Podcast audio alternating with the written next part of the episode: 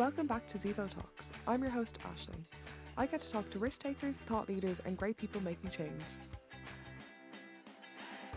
In today's episode, we are speaking with a young Irish entrepreneur, Seamus Tighe. He's the founder of Everest Snacks and has led the way in introducing healthy snacks to the Irish market that are affordable. So, hello, Seamus. Hey. Thank you very much for joining us, and you're very welcome to Zevo Talks today. Could you start off by telling us uh, what Everest Snacks are for anyone who doesn't know?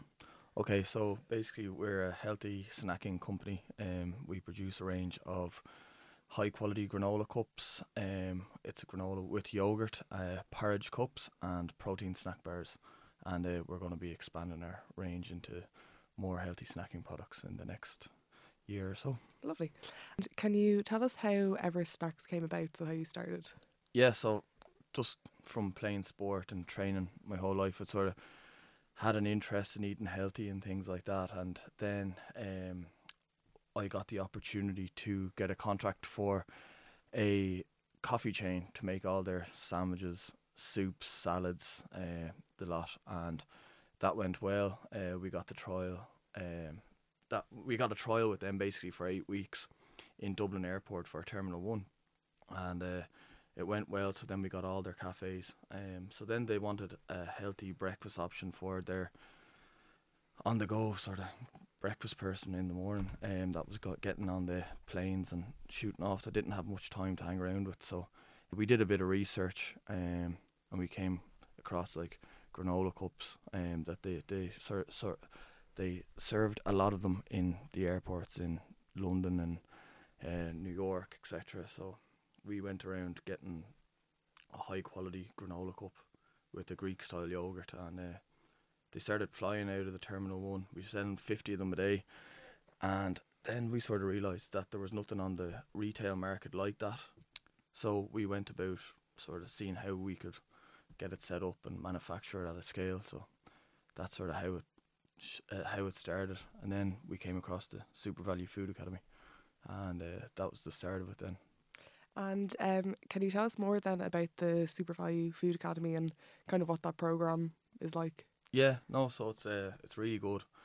We ha- you have to go and pitch in front of sort of the buyers uh, to get into it, and uh, I sort of put the idea across of the Everest granola cups, and uh, I brought samples with me, but we had no branding or proper packaging or anything at the time. It was just sort of a product uh, in a sort of clear cup, um, and I put my idea of where I wanted to get the company to and blah blah blah, and uh, the guys accepted it. They liked it, and then you basically go into sort of it's nearly like a, a crash course in retail um, and how it all works. Um, there's so much to it that like people who weren't involved in the business wouldn't really know about. Like even learning about SKUs, KPIs, the whole lot, um, SRPs, everything, delivery into their depot, the whole lot. It was a brilliant course, and I suppose without it, it'd be nearly impossible to learn about that side of the business without getting a job in it before. Yeah.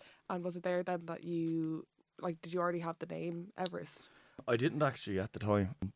I just pitched the idea, and uh, then I sort of had. They said, "Oh, God, we like your product. It's great." So uh, that was in June, and I think they said, "Right, you're going into stores in September." So I was like, "Oh God!" So Quick turnaround. yeah, it was a bit of a scramble. Yeah.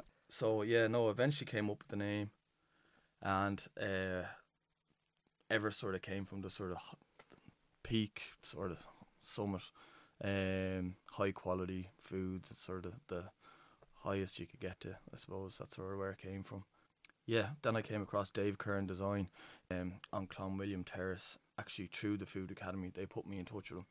He helped us come up with the brand, uh, the packaging. Um, you know, it was just once we got that sorted, then it was about sourcing, yeah, all the packaging, getting then manufacturing and getting all that done. Uh, it was crazy thinking back at it. Yeah. Yeah, so we started off in ten shops, uh, delivering with a van, and then basically we got that was called a local listing, and then we got a Dublin listing because the products were selling well. Then we got a regional listing, which was like Leinster, and then eventually, I think, yeah, that started in September. Then by May, we had it, we'd pretty much got Irish, nation sorry nationwide distribution. So then they t- uh, we got accepted in to go through the warehouse to, with Musgraves, and that was brilliant. It really kicked us on to the next level. Then it was learning how to pull the product through to make sure when it's delivered, we you deliver through their central warehouse, and then it's delivered to stores by Musgraves. But you have to get reps in there and stuff like that to make sure that the product's put on shelf and Yeah. everything like that. So learning about that was uh, was good as well. Sort of brought us to the next level. And was it always um, your ambition to, to have your own business? I always wanted to have my own business. I suppose my parents, well, my dad uh, would have had his own accountancy practice and was involved in another, uh, uh, in a number of different businesses. And I suppose just growing up looking at that probably made me want to get involved in my own business. Yeah, sort of from a young age. And do you think that maybe coming from kind of a family that was entrepreneurial gave you a benefit? Um, like you could ask them for help or questions or advice. Yeah, one hundred percent. Um, it's always been good the, to have someone that you could ask questions to or get some advice off, and then I was put in touch with some really good people at the start of our journey with the food academy and stuff like that. So I could always ring them up and ask for advice. Tadhg O'Donovan um, was one of them, and uh, Tadhg sort of was working with us from the start, and uh, he was a great help. Uh, yeah, he was fantastic. And without him, like it would have been very hard for us because we had no industry experience or anything like that. And you're dealing with experts, like like the best people in the business, and we had didn't have an idea about it. But we learned and with talking to people like Tadhg, and then having getting business advice, say off my off my family and other people like that, uh, friends, etc. Uh, it was invaluable. Yeah. I suppose yeah. If you can't ask for help when you don't know what you're doing, it's uh, it's it would be very hard. Yeah. Yeah. And does your motivation come from the desire to be your own boss or to make um, healthy, affordable snacks? It's actually both, I suppose. Um, as I was telling you, I sort of always had an interest in uh, healthy eating and getting good products um, to the market. And then I suppose, yeah, business is uh, something that like I'm very interested in um, in general. So it would be both. I like obviously working uh, for myself, but then definitely uh, bring, uh, food and healthy eating is something that I'm really passionate about as well. And so is our company. Like we want to just keep launching products um, and getting them to market to grow the brand and grow our customer base. And in terms of um, product then expansion, with kind of more people focusing in on dairy free and vegan and that kind of thing, is that a route that you might go down? Yeah, definitely. We're going to be adding to our range. Um, maybe definitely uh, bringing out some vegan options. Uh, one of our bars is the hazelnut uh, and dark chocolate bar is vegan friendly, but um, yeah, no, I think we have to cater for that because it's such a growing category now at the moment. It's it's it's really grown legs like the vegan movement. So yeah, we definitely have to cater to that and we'll be releasing products uh, that are vegan friendly in probably the next couple of months. Yeah. If you weren't doing this, what do you think that you would be doing? I suppose I would. I don't know. Like, I have a strong interest in sort of building and things like that. Yeah, so I probably would have gone into the construction sector at some point. Um, but I th- I think that food is something as well I've always been passionate about. Um, so maybe something along the lines of restaurants or cafes, things like that. Always something that would have really interested me. Um, food, healthy living, maybe something along the lines of that. Yeah, definitely, I would still be in this sort of place. I think. Yeah. Um, and then something that we we've asked all of our guests, and I guess it's important to you as well because you run a business, is how do you look after your own well being? So I suppose yeah, there'd be a lot of pressure owning your own business. It's true what people say, like it doesn't really leave you alone. Like so you will be thinking about it uh, when you're off and things like that. And so yeah, it's probably important that you know how to unwind.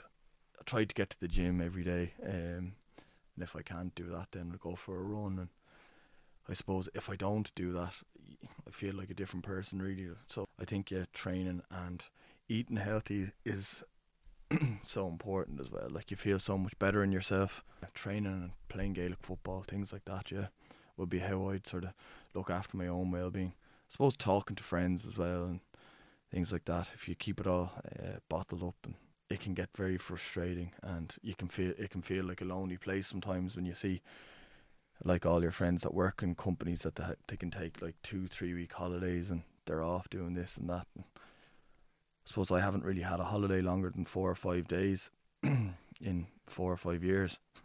that can be sort of frustrating and things like that. So, but I suppose you as you get older, you learn, and uh, I think it's just important to take time out and talk to people and do your training, look after yourself, take yourself away from it for a while. We've done some work with some social media influencers. So, what is your own thoughts on social media? What kind of impact do you think that it has in terms of maybe business, and then maybe we can look at the mental health side as well? Yeah, no, it's a huge, huge factor in in in every af- aspect of life now. Sure, the amount of people like you just come home from work and you'll be scrolling on your phone. I think I read something there a while ago was that the average 25 year old scrolls like 50 feet a day or something like that on Yeah. their phone. I could be wrong now on that, but it was some crazy figure like that. But like, yeah, say for example, our brand ambassador with Everest is uh, Neve Cullen, and Neve's actually she's brilliant to work with, and she's a, a great role model for like young girls and and lads, and she's just brilliant because she she's really into the health and fitness. So it's it's a perfect match for our brand, but like the power that she commands through her following is uh, it, it, it's it's mad. Um, and it it's just yeah, it's. I think you need to be careful though as well as a company starting off that you don't run up these costs, spending so much money on social media and stuff like that. Probably distribution and getting your product out there is probably the most important thing, and then obviously having then brand ambassadors etc to back that up is good, but you can't put the cart before the horse. yeah. And how do you think that social media has an effect on your own life? Do you use it much or? Yeah, I suppose it can drive people mad. Like when you see, like it can give you a fear of missing out, things like that. And I suppose it's it's good to try use it as a positive tool rather than sort of making you think these unrealistic things. I suppose people always say uh, they look at bloggers, etc., like that, and they see them living these lives, and they want to be like that. And It's like the comparison kind of factor of it, yeah. Exactly, yeah. And I think that's what drives people mad, mostly. Um, trying to achieve those sort of things when they're not, they're not say real Yeah. as such. Like Yeah. their day to day lives aren't really like that. They're just pictures or stories. So I think people need to realize that. And if they did, if they don't, you could drive yourself crazy trying to do the, do these things, buy these things, and yeah, no, I definitely see how it can have a um a negative impact on people's mental health. But then there'll be people on it as well that can inspire people and really have positive impacts on uh, people's lives. I'm sure you probably know loads of Yeah, positive things uh, that like people see. I think there's been like a, a kind of a change in in terms of like what I see based off of people that I've followed and unfollowed. So um, I think it's it's our own responsibility to unfollow accounts that have a negative impact on us. And you know, if if we're constantly looking at someone being like, I wish I had their life, that's something that I need to obviously take responsibility and say, well, I need to not follow them anymore. So um, I think we all have our own um, responsibility to to do that in order to change kind of our thoughts and stuff. So Yeah, I'd be on my phone. I pretty much the whole day between work and yeah, basically like I do a lot of my work on my phone, just calling people, sending emails. But then like say if you're talking to like say your parents or whatever, you can be sending emails on your phone or doing work things, but people just think you're texting Yeah. or they don't they think you're not paying attention to them or whatever like that. But so it's it's so important to try actually put it away for a while and yeah, live your life normally yeah, but because it can like and another thing is as well you know what, emails people expect nearly like a rapid response now because everyone knows that like you have access to it like that. Yeah. But like no one, ha- five ten years ago, people weren't like that. And Finland bringing in the four day working week. Or yeah, or six day working day, which uh, sounds great. That that because they knew, right? Say the Friday was the, the day off that they had. That they'd Monday to Thursday, they had to get everything done in that time frame. That they just worked more efficiently and that they were more productive with their time and they prioritized things with tighter deadlines and and stuff. I think that eventually it's.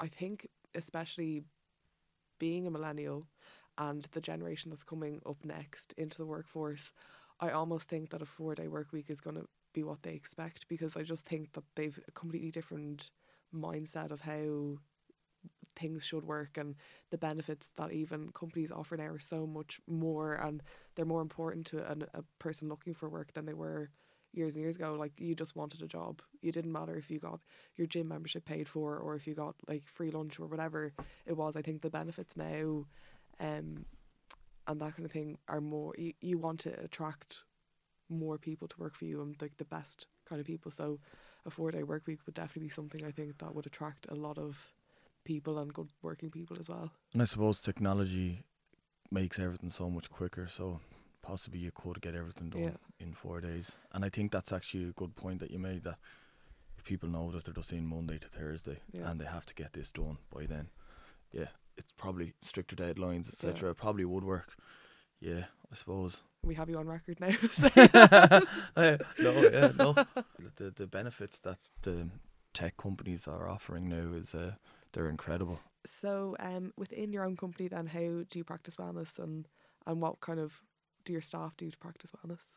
I think it's actually a, probably a big issue for small companies starting off that they don't have the resources to help all their employees and things like that uh, compared to larger companies. So it's something that we need to look into more to try help our employees and with their wellness and everything like that. But I know everyone that works with Everest uh, is they're fit and healthy and they do their own training and stuff like that. But there's definitely more we can do as a company to like build the team and morale and everything like that because we're just so busy all the time. It's go go go, Yeah.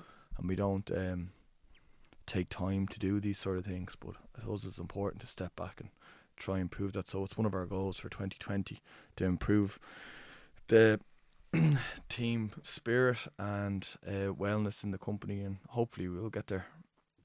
Yeah, I think startups, it's all about the grind, kind of. Yeah, you're trying to to build into, a, you're growing and that kind of thing. It's like the growing pains.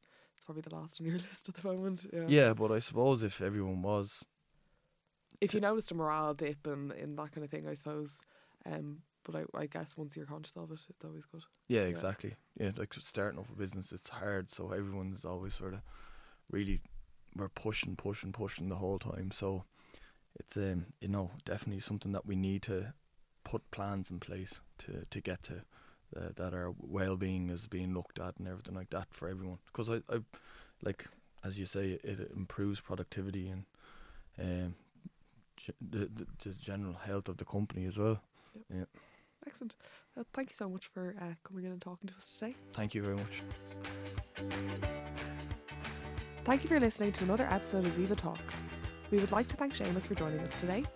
At such a young age, Seamus has played a role in making Ireland that bit healthier. Tune in next time to listen to more influential people making positive changes in Ireland.